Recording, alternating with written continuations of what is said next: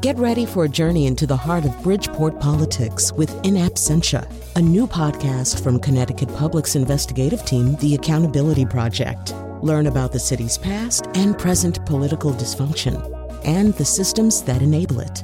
Tune in wherever you get your podcasts. Funding provided by Joe Zimmel and Valerie Friedman. Next up in our Poets by the Fire series, Andrew Dean Wright on the tension of approval, the playfulness of words, and on what poetry does to and for him. I think poetry requires you to look more closely at your world. How would I convey this moment, this feeling? What are the things that I'm going to remember? And then sharing that. And of course, he treats us to a couple readings. Writing is a prayer to make these experiences real and to make these lessons concrete. My friend, I do poetry because that is the space where God and man meet. I'm Chion Wolf. That's coming up next on Audacious.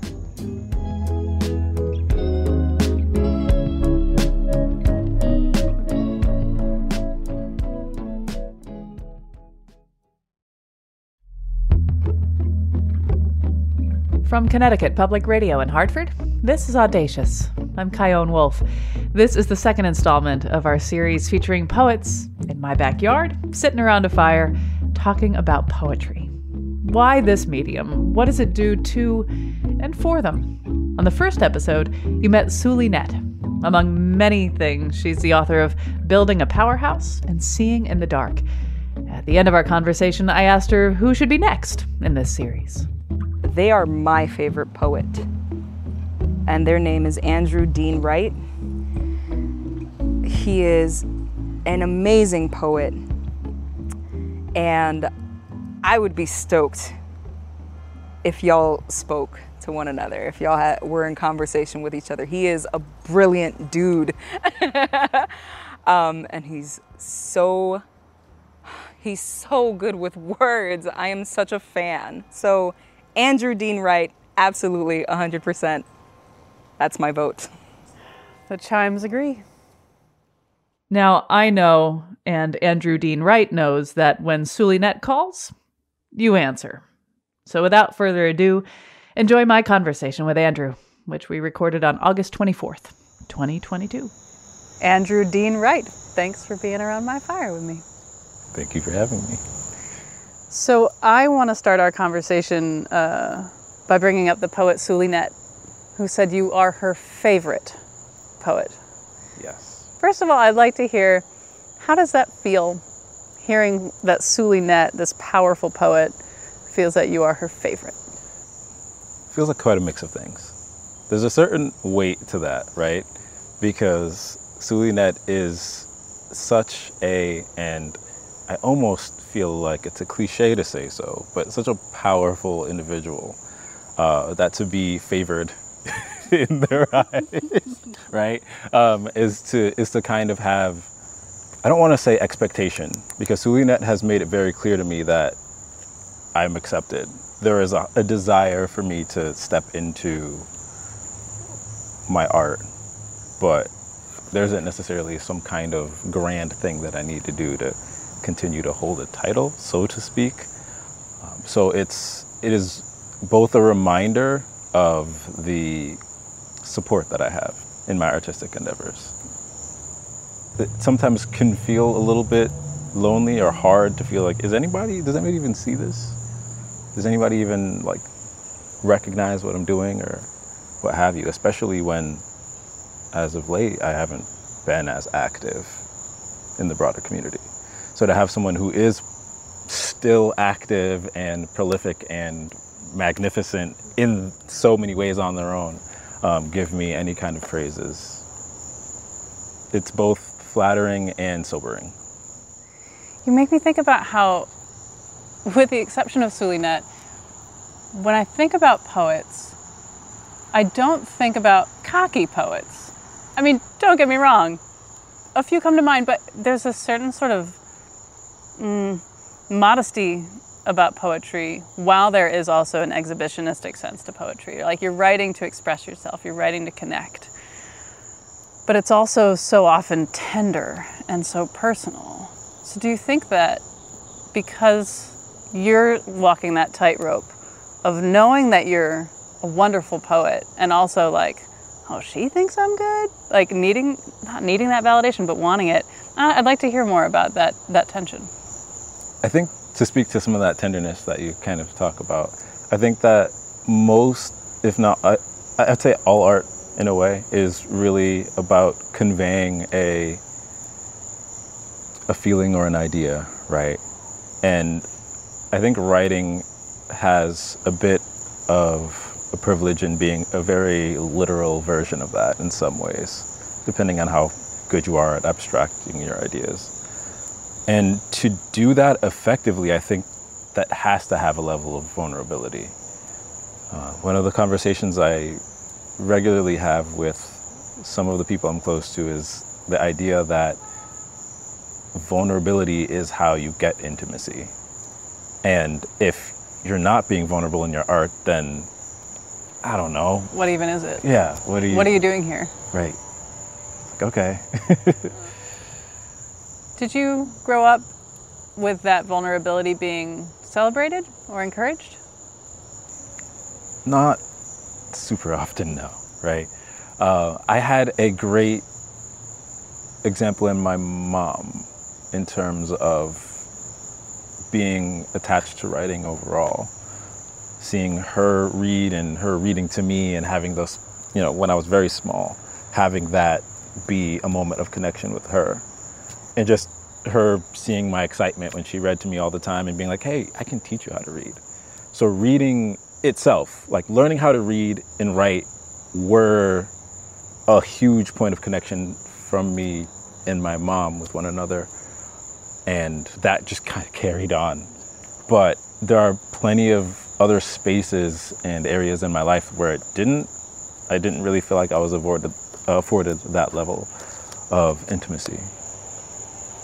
I have conversations with some of my loved ones about gender roles and ideas and like being a soft boy, so to speak. And all the ways sometimes I wrote specifically because I didn't feel like anyone would actually hear the feelings that I had. That, you know, I would, or I would at least have to make it artistically meaningful for it to actually carry over to another person. I had to earn that ear. There, there's just a mix of all of that in there when it comes to feeling like it's an avenue when I'm unheard or it's something that deepens connections with others. Um, it's it's served both of those purposes for me throughout my life. The first poem that I want you to read is called "The Reason." That's one of my favorites, actually. Oh yeah.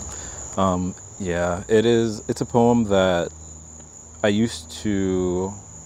I wrote at a very different point in my life, but has kind of persisted in its meaning for me through time, even though a lot of the images and concepts in it have kind of shifted.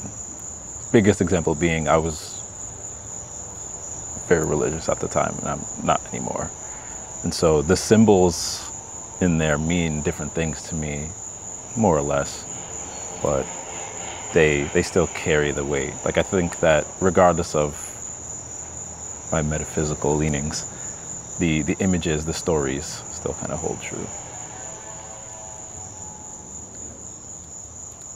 A friend of mine once asked, Andrew, why poetry, of all things? I said, well, there's the written word and the spoken art, so that answer kind of comes in two parts, but I'll do the best I can. For one, I speak because I take after my Father. The origin of lights made me in its likeness. And despite the parts of me that are broken, I'm hoping to show you that I am just a fraction of the only true bard. Pulling shards of shrapnel out of myself so that you can see the Spirit of God through the tears in this vessel. I speak because I want to share with you the lessons that I've learned. Because if I'm honest, these lessons are the only of my possessions that I have actually earned. I have bled for these lessons. So if they carry with them any measure of wealth, I would share that with you, my friends, and my family. I would stand candid and naked before you like our parents did in the garden. In the days before these dudes limped the streets, bragging about how much their hearts have been hardened. It's true that a stone has more structural integrity than a sparrow, but a stone cannot fly. So if we must speak of stones, let us be like David, staring our giants right in between the eyes, because if we're honest, those giants are also you and I. True love can only exist where selfishness has died, so I refuse to be selfish any longer. I refuse to lock my life behind these lips when the one who keeps his eyes on little birds use words to make this world exist. This is when I am my strongest self. You can go and ask Goliath. But before I get too long winded, let me talk to you about writing. See, I write because we can all be a little hard of hearing sometimes. And I learned early on in the times where no one would listen, there is power in the knowledge that it has been written and it has been written. Writing is where I acknowledge my weaknesses. It's where I become like Jericho, letting my walls fall so that God can march in and inhabit these bones. God inhabits these bones, so I break myself over pages for those words to supersede my own.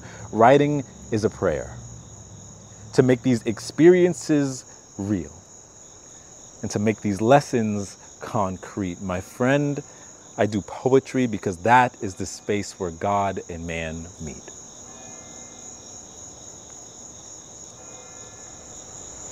You. I want to talk about the way that words can be playful. Even that way, like that way and play, not even that they rhyme, but the fact that these words can sort of inform each other, like how one word could be a clue to a word that may follow. Like they, they inform each other that way. Like in the poem that you just read, The Reason, I heard, I speak because I want to share with you the lessons I've learned, because these lessons are the only of my possessions I have that I've actually earned. And it just, it, to me, it feels so playful. It, they feel related. And I wonder when you're writing, is that just does that just happen in flow is that something more intentional than it feels I, you know what i'm asking I would say it's a little bit of both. I genuinely love continuity, you know, the continuity throughout the piece itself, especially because part of that does correlate well, like that jives well with the ability to do a, a bit of a stream of consciousness. I really enjoy the musicality that can come with it. Uh, the ability to kind of do the ups and downs and just continue the, the speech, you know, the moment. Um, I constantly am going gaga over, with my friends over um, musicians or like rappers or different poets who will have an entire piece where it is almost like a single continuation of a thought. Um, of course, there is a bit of fine tuning that comes with that.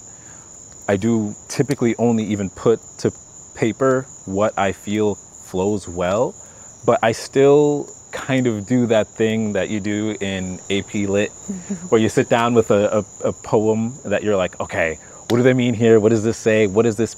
What is this device that's being used now in like do to inform the piece?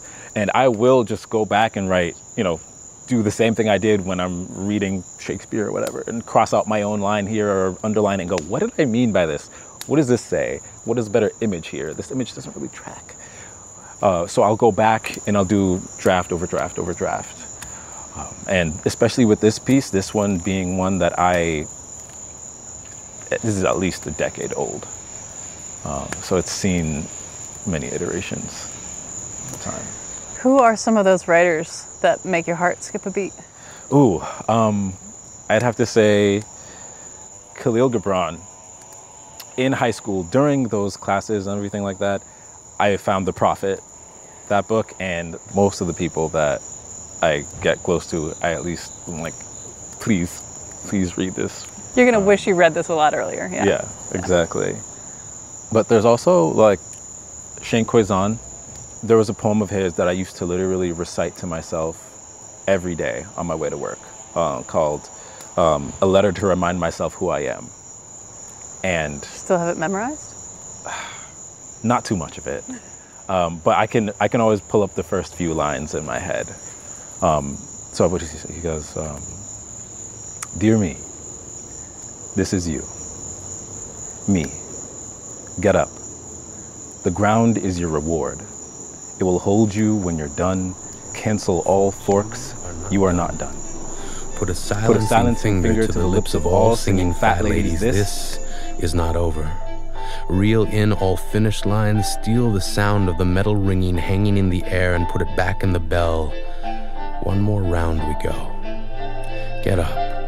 There are sunsets that need to be signed off on, snowfalls that need your approval, starry nights like sad lovers whose beauty has gone unnoticed in the glare of television sets. They are looking for volunteers to notice them. Raise your hand, step forward. That will not be always hits me, and it goes on. Um, and then, of course, because rap is poetry, I will assert that Lupe Fiasco is a a genius, a genius. Every time I like, like Mural, that eight-minute long song from uh, was it is that Tetsuo & Youth, I believe.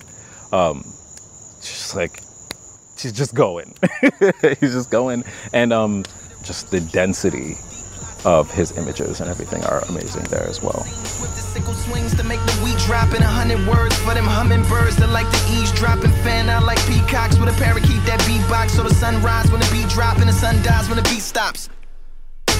Then it unties, then it relocks, then it relapse, then it detox, then he back like a heat pack on his kneecaps at the weak spot cause he want what we got like yeah. When you think about Lupe Fiasco putting a pen to paper, do you see yourself in that process too? Like, is that familiar to you? Absolutely.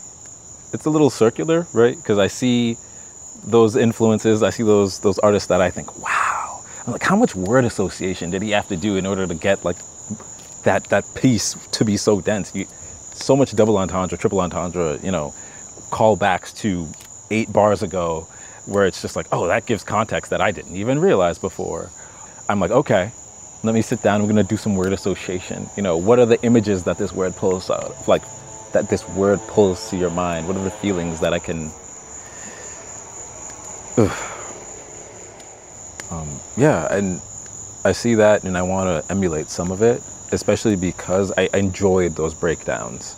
You know, I enjoyed breaking down other poets' art and seeing what does this mean. And I'll sit down and watch two-hour-long video essays, you know, about what did you know, what did this one movie have to say? You know, well, let's look at the director, like the directorship, the editing, the, the camera angles, the, I love the art of storytelling in general. You know, I'll do that. I'll have those conversations about everything. And so I love, I love the mechanical side of it just as much as the organic side. I love assonance and alliteration and internal rhyme. And I love seeing how I can play with it. I have a work in progress, a constant work in progress of like it's like a rap that I want to do where I just name poetic device and I just continue to use it from that point forward and I try to layer it, but it's really So you and I will get around this fire again when it is complete. yes. You're hearing my conversation with Hartford based poet Andrew Dean Wright, who joined me in my backyard back in August of 2022. When we get back, What if my brothers and sisters throughout the ages who turned plantations into open mic stages? Who sang praises to the sound of their own swinging chains, who looked to your God for strength when their own strength waned? What about them? I'm Chion Wolf. This is Audacious. Stay with me. Then forge poetry like a young honorary Morrissey. Then spit it to the golden lock thoughts who like they pour porridge all watery. Not scorching nor sorbity from the still orbiting sorcerer sorcery. Coming down gorgeously. Just like a Stacey Dash waterfall. A more torturing, a waterboarding Barbie doll. A river of women like Brazilian carnival. Swimming in feminine bikinis made out of barbasol. Somebody give Support for this podcast comes from Hartford Healthcare. Elevating Health is funded by Hartford Healthcare. A lot of people struggle with sleep apnea and with CPAP machines. Dr. Carl Muller, a head and neck surgeon with Hartford Hospital, describes Inspire, a surgical alternative to the CPAP approach. Only about 60% of patients can tolerate CPAP real well. Inspire is a surgical alternative to CPAP. It's an outpatient surgery. It takes about two hours. And essentially what it does is it picks up when you're taking a breath and sends a two second electrical pulse to the tongue, which causes the tongue to stick out a little bit and stiffen and prevent the airway from collapsing. Hartford Hospital has performed more than 200 Inspire therapy surgeries. If you've tried and failed with CPAP, you could be a candidate for this minimally invasive procedure. Patients with moderate to severe sleep apnea are candidates. There is a weight criteria, so you have to have a body mass index below 35, and you have to have to have tried and failed CPAP. To learn more, go to ctpublic.org slash elevating health. This is Audacious. I'm Chion Wolf. Today I'm sitting around a fire in my backyard with Hartford based poet Andrew Dean Wright. He's the second in this series, recommended by the poet Suli Nett. We'll have a link to her interview at ctpublic.org slash audacious. But now, let's get back to my conversation with Andrew. I'd love to hear you read your poem, The Preacher, quoting Paul, says to die daily. The preacher, quoting Paul, says to die daily. But if I should consider my brother as myself, I'm slightly appalled, this directive being an effortless aim. When still black people pass like lunar phases, when canceled birthdays are commonplace, pastor, daily death is a part of my history. My blackness, like scripture, wholly captured and twisted for the sake of mortal wishes, I understand the figurative nature of this statement. I don't disagree but your figurative phrasing has literal connotations, and how could I not understand that selfishness and greed when it has always been imposed on those like me? What sin should be implied by my desire to stay alive? What of my brothers and sisters throughout the ages who turned plantations into open mic stages? Who sang praises to the sound of their own swinging chains, who looked to your God for strength when their own strength waned? What about them? What trespasses would you attribute them for twisting from the lashes, Pastor? There are pastors, other shepherds, and other pastors who would not regard me as they would themselves, who would say this used matchstick skin is evidence of the supposed fact that I am just the fraction of a man. My life just a picture and caption in the nightly news, my blackness just a trending fashion, my death a shrug, and a happens, Pastor. What platitudes will you have for the mothers whose children's blood runs in streets across this country? When it feels like caskets outnumber graduation caps, Pastor, I think this tension deserves more than just a passing mention in your Sunday services. Pastor, the God you worship is supposed to be one of justice.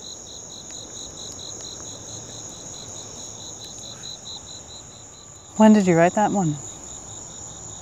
Even though it is evergreen? I don't even remember, to be honest. It feels like, unfortunately, it's a revolving door of relevant scenarios that that might have spawned that. I know it was it's been years, but I unfortunately didn't make the date, and I didn't want to make it too immediately topical, which is why I didn't try to add too many specific names. Because, well, unfortunately, yeah, it is still relevant. Um, when I hear you read that poem, I think that you, as a black man, this has to be not has to be, but it's on your radar. It's part of your life. When you drive home from my house tonight, you getting in your car is going to be a totally different experience than me getting in my car in terms of fearing for our lives. Um, and so I think if you didn't write about this, like, what else would you be writing about? I don't know. I just think about how this being a part of what you're writing about.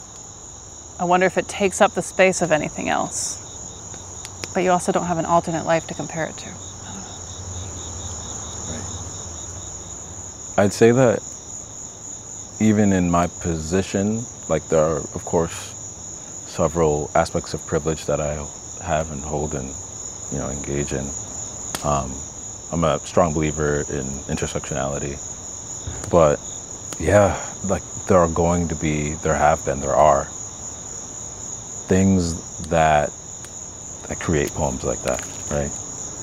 And that's just from all of my lived experience, familiarity with the church in general, and the ways in which white supremacy and and the church interact, even within black church communities, and having friends from white communities and seeing, going to their churches, going to different churches and seeing how these things are talked about or not.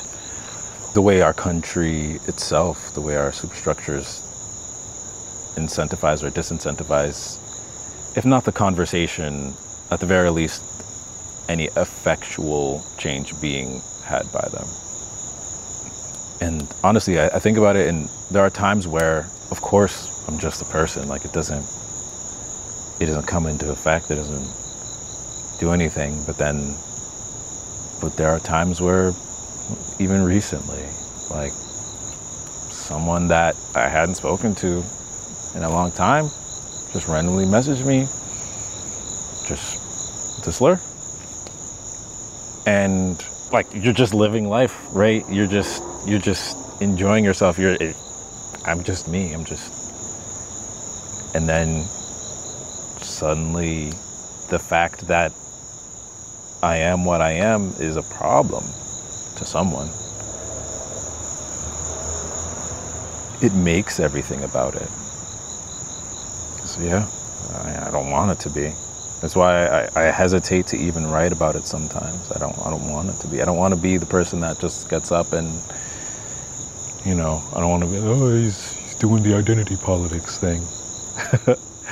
of course, everything I do is informed by who I am and by my identity, but you know. How else can it be? Right. But it's a problem because somebody else made it a problem. When you write a poem like that, how much of it is for you and how much is it for the person listening or reading it? I want to say 50 50. I want to say 100%, 100%. um, I very much believe in challenging the structures that you're a part of. My, my boss loves me, by the way, at work. Um, but I, I very much believe in, in looking at the structures and the organizations and the things that you are deeply ingrained in, which I was at the time, and being like, okay, so like, what are we doing though? like we say we have this goal we ha- we say we want this thing we say we're going to aim for this then like what is what does this mean and i think that that in and of itself that specifically can apply across the broad spectrum of not just you know religious structures but any organization that says hey we're here for the betterment of people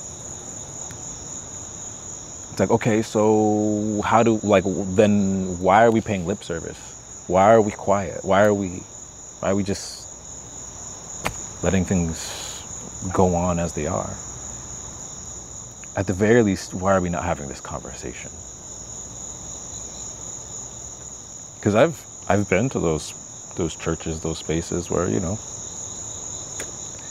I'll go to one church and it'll be a big you know, that will be the sermon, and then everybody will shake hands and have Kool Aid and, you know, snacks, and we'll go home and we'll go back to work, and that'll be it. I want to hear some love poems. Now, I think love is in every poem, but um, there's quite a few that I really loved. Will you read Dear Poet?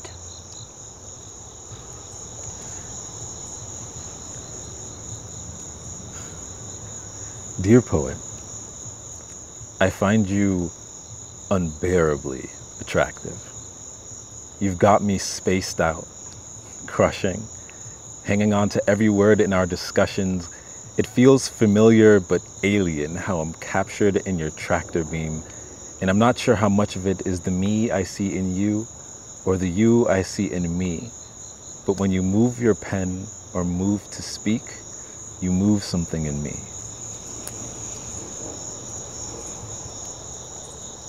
Was that about one person? It feels like a cop out, but for a lot of these, some are ex- explicit exceptions. But for a lot of these, I would say yes and no. There is usually an inciting incident. Those are the best. Yes. Yes. But I have to be honest with the amount of romanticization that sometimes goes into it, right? Like like it almost feels unfair to be like, yeah, this is this one particular person when I'm kind of lumping all of my stuff onto them in the middle of that piece. But yeah, there was there was definitely someone who made me go, I have to write something like this, at the very least. Now, I feel like uh, in the times I've written poetry, God, the love poems are just the easiest. Is that is that the way it is for you? I mean, and by easiest, I mean they just flow. I mean, they just create themselves in a way that no other subject can. Oh my goodness, yeah. Uh, it's really funny because there have been times where someone would be like, Andrew is a love poet. And I'd be like, what? like I didn't even I didn't even think about that. And then I'd go back and I'd look through my poems and be like, oh, a majority of these are kind of in this space. Yeah, huh. Um, it does just kind of you just kind of vomit it out a little bit. What do you make of that? Just that that way that it has with us too. I almost at times would feel controlled by the poem as I was writing it. I don't know. Why do you what do you make of that? I think it's it works that way in the same way that for a while for myself at the very least writing poems about negative things was very easy as well. Articulating yourself when the feeling is strong can sometimes be a little bit I wouldn't say easy mode because it, you can lean over into the realm of being overwhelmed and, and not be able to articulate yourself at all. But I think in the same way that you come home and it's a hard day at work or what have you, and you're like, oh my God, I need to unload. Or something amazing happened, you're like, oh my goodness, uh, blah, blah, blah," and you're just talking forever about something you're. It's, it's why one of my favorite questions to ask people when I first meet them is, what are you passionate about? I think it draws your attention to something, it makes you pay attention. And when you love someone or something, you just take in so much more detail. You look at someone's, you just study your lover's face for five minutes. Like, what else do you, like, there are so many things you just glance at throughout the day, or you maybe do a double take. But like, there are times where you just see someone, you, you just, your, your pupils dilate and you're just locked in. Uh, and it's just like every single aspect of you deserves comment. That was the poet Andrew Dean Wright. We recorded this conversation in August of 2022. After the break, for me it's like how do you deliver that information? How do you what does that make you feel? What does that make you think of? What does that remind you of? How does it affect you as a person? I want to engage in that even playfully if i can plus, who does Andrew think should be next in this Poets by the Fire series? I'm Chion Wolf. Find out next on Audacious. Be right back.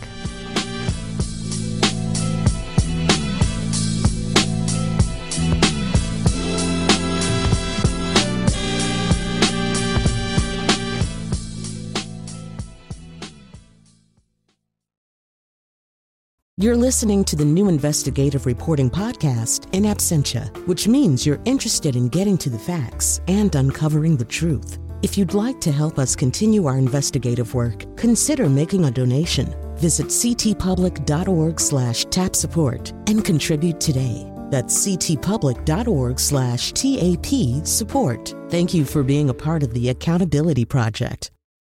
If you've never donated to the station before, that's okay. Public radio is available to everyone for free. But we do rely on listener support from those who are able to give. So join the community of supporters for Public Media Giving Days. And thanks. Give now at ctpublic.org slash donate. This is Audacious. I'm Chion Wolf. Andrew Dean Wright is a Hartford based poet who joined me for this second installment of conversations I'm having with poets around a fire in my backyard. We recorded it at the end of August 2022. Let's get back to it. When Sulinet so enthusiastically suggested I have you around this fire, I looked you up And actually, one of our listeners wrote to me saying, I looked this guy up, but couldn't find anything. Where can I get his book? And so your stuff is not published with the exception of some on your Instagram. Why not? I have a tendency to kind of shy away.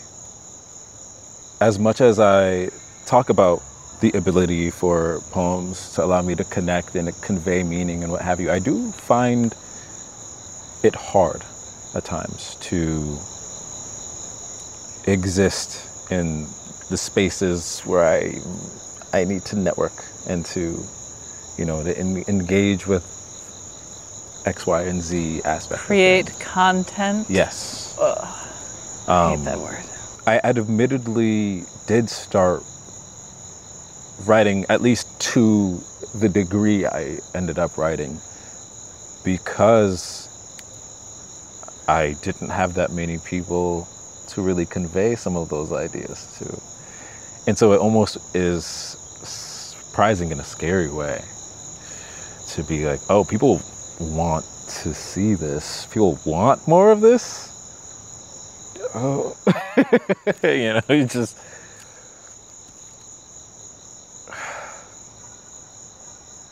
It's almost like the fear of success, in a way. People like it, like they have to follow up with something even even better, or you know, uh, that level of consistency, or gonna have to show up for X, Y, and Z, or a lot of it comes from just the deep introversion. and that's why I think hearing things like, oh, Andrew's, Andrew Dean's my favorite poet, it is both terrifying and encouraging. Because part of me is like, I don't know how much I really want to make myself a public figure. I love writing. I don't know that I love being what I would then become. And I think that that's one of the things that I'm reckoning with, even as I think about like, I'm like, I would like to be published. That would be amazing. What does that mean for who I like for what I have to do? What am I going to then be responsible for as my as far as my public showing of myself is concerned? So you are a private poet. Correct me or amend me. When it comes to words, performance, any sort of slitting of a vein, to express yourself, to feel it, to communicate. So many of us need it to be received in order for it to be unlocked. But for you, well, it sounds like there is some truth to that for you in some circumstances. Those are not the elements in the formula that activate the thing. Yeah? Yes and no. Like I think back to one of my most powerful experiences, uh, the Iron Poets competition at Trinity. For those who don't know, yes, um, explain what that is. Iron Poets competition is a competition for spoken word artists to kind of test their mettle, so to speak. And they hold a series of workshops as well to kind of discuss the craft of writing and performing poetry. And of course, at the end, they name winners and what have you, and you become the Iron Poet. There was one point where I got frustrated at some criticism that was given to me by one of the judges during, I think it was an open mic portion. So when it was time to actually perform, I ended up going on and doing The Reason, the same poem from earlier. And there was a point during that where I felt as though I had fully entered the piece and like I knew that I had the audience. And they were just with me in it, and we were just locked in, and it was just us in that moment, and that peace, and that feeling. And I don't think I can say I have ever felt anything like that feeling in my life. So to say that I don't enjoy the public aspect, I feel is very selectively true because once I do get that feeling of connection, there's nothing like it. I have a hard time knowing how to get to that space in general. Like in just general life, you know, you meet somebody and you're like, hey, how's it going? How do we get past all of this preliminary stuff? And I just, I'm like, okay, um, what are your thoughts about like determinism? You know, like, like that's not an opener, you know, like maybe. In my world, that's a that's a great opener. But um, in that same way, there's a degree of I don't know. I don't want to say fluff, but that's it's hard for me to come up with another word in the moment that I feel like I have to engage with that drains me. The moment where it clicks and it connects is when I'm like, oh my goodness, the world has opened up, but I feel like I fight and struggle to get there. And I feel from what you were saying and how you were saying that that if you did publish a book, and let's say it was so well received, and you are going on a tour and your performances are amazing and you're in the zone and you're getting those connections every time you go to the next stop and the next stop and the next stop. Tour's over, books are sold out, Instagram followers. And what I'm intuiting from you is that then what? That pressure as an element may be corrosive to your process, may stifle you. That pressure may make the entire process, which before you loved so much and felt so natural, suddenly you're a content creator. Am I intuiting that fear right? I think so. And there's even a degree to which I think that happened, like you can probably tell with Instagram. Um, I remember I hit a thousand followers and I was like, ah. and at that point, it was, I was still, I don't know, I was just writing and like, let me throw this image on here, you know, on this, this, this image on here and superimpose the words and throw it up. And if it does gangbusters, awesome. If not, who cares? And then suddenly I'm like, I hit a thousand and I'm like, oh no. I had I had someone stop me like in a store and was just like, You're Andrew Dean Wrights, right? At the time I went by Metapoetic, so it was a different thing. But you're Meta, right? And I was like, Yeah. Like, oh my god, I, I follow you on Instagram. And I was like, What? I'm like, oh my god. And it was like, that's awesome, but also, oh my god. you know? it does feel a little different when it starts to feel like an obligation. And it might not be fair to myself to assume that that's going to be where I'm at before I even give myself a chance to be there because if I put out a book, yeah, I put out a book. Okay. What I get to do next is is still up for me to decide. The the pressure, so to speak, would only be ex- well it'll be external but it, it'll be as internalized as i accept it um, and I, I recognize that out of the gate which is why when i hear like andrew dean is my favorite poet i'm like that's amazing and i want to live up to that to the best of my ability because i love writing and i love the connection and the people who love that writing entirely. There's so much of my own fear to overcome in that regard. It's just my own fear. I'm just scared. Now everybody knows you're human. Andrew Dean Wright. When you picture yourself old and gray, if you be so lucky, what has poetry done for you? I feel like poetry has taught me how to see the world. From writing limericks in middle school and learning about how fun it is to make up the rhymes and and see the people that chuckle at my little limerick about a guy who put I think it was jello powder on himself and he became yellow because of it. Because it rhymes with jello. Yeah, absolutely. That's good. That's good. Yeah, genius already. Um, and to, so like from that to high school and breaking down like what do they mean here? What does this device used in this place mean for this? And one of my English teachers, Mr. and Mrs. Pesca, two different English teachers, um, that I, I, had them both.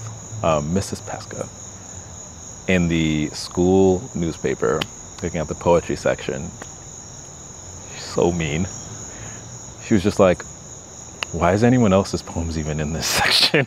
she read my poem to the class.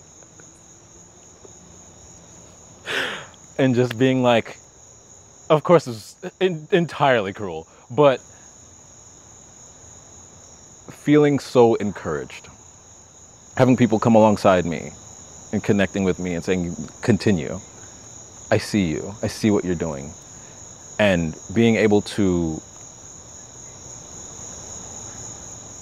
be encouraged in that same thing that also allows me to look deeper. How do I define this? How do we see this? Why do we see this this way? What does this symbol mean?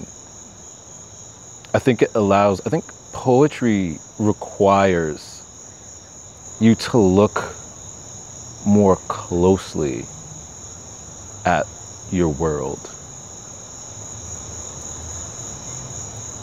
And I love the ability to do that.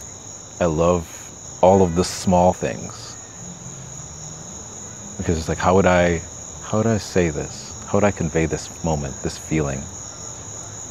What are the things that I'm going to remember?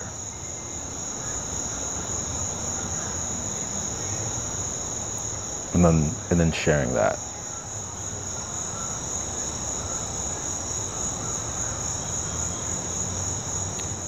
Again, that vulnerability and that intimacy. I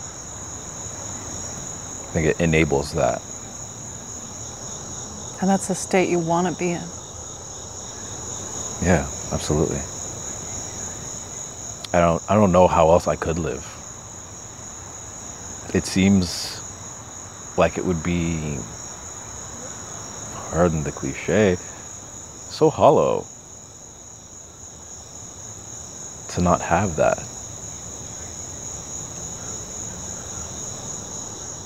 You feel like poetry is a part of your operating system?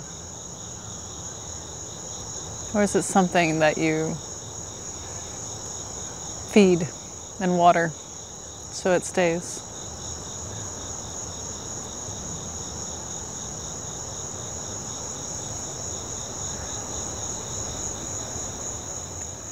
There are times where I don't feed it and water it, at least not the way I, in my ideal world, would.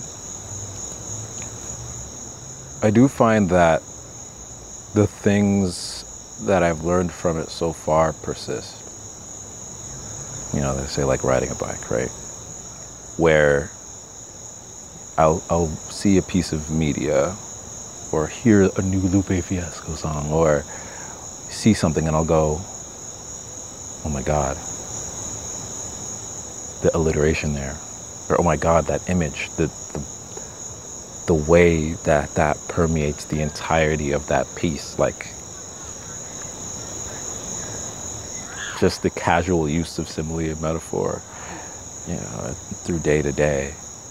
I even attempt when i tell my friends stories i try to make them all as purple as possible just as just because so many just because like so many stories i feel like we tell each other on a casual basis end up being like yeah, I went to a place and a thing happened. And they're like, oh, cool. And to me, like, I feel as though I am crazy when I watch people have those kinds of conversations and they're like fully, like, I'm rude, but fully engaged, you know, in that where it's just like, yeah, this thing, I went to a place and this thing happened. And like, to me, the most thing I can go is like, that is a fact, you know?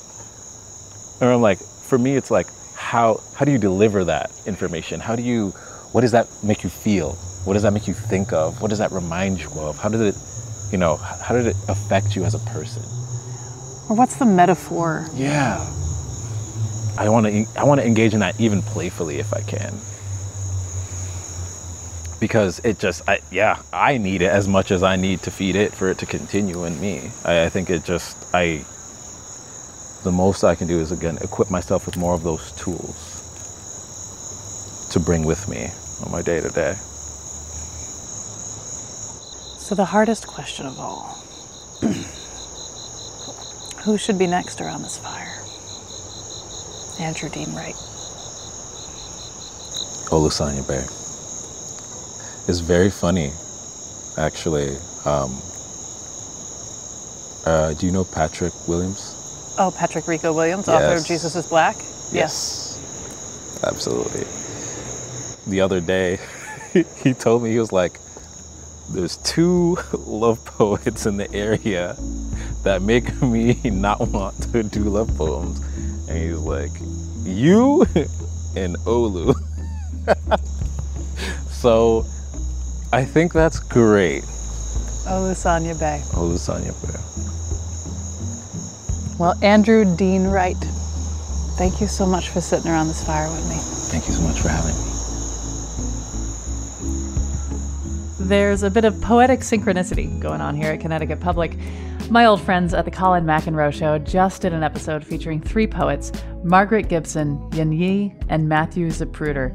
Check it out at ctpublic.org slash Colin. Audacious is always lovingly produced by me, Jessica Severin D. Martinez, and Catie Talarski at Connecticut Public Radio in Hartford, with help from our interns Jacob Gannon and Taylor Doyle. I'd mentioned that the episode that kicked off this Poets Around a Fire in My Backyard series featured Suli Net. In addition to being a poet, she's also a visual artist, social worker, host of the Creative Alchemist podcast, creative workshop facilitator, and she's the creator of A Little Bit of Death. That's an annual storytelling show that centers the voices of Black and Indigenous people, people of color, and folks from the queer community. I got to be part of it last year, and whew, for a show about death, it has just as much, if not more, life. We'll have a link to that episode and to her website where you can get tickets to the latest installment of A Little Bit of Death coming up soon, which will feature Andrew Dean Wright. More info at ctpublic.org slash audacious. Send me your poetry and love notes on Facebook, Instagram, and Twitter at Chion Wolf, or send an email to audacious at ctpublic.org. Thanks for listening.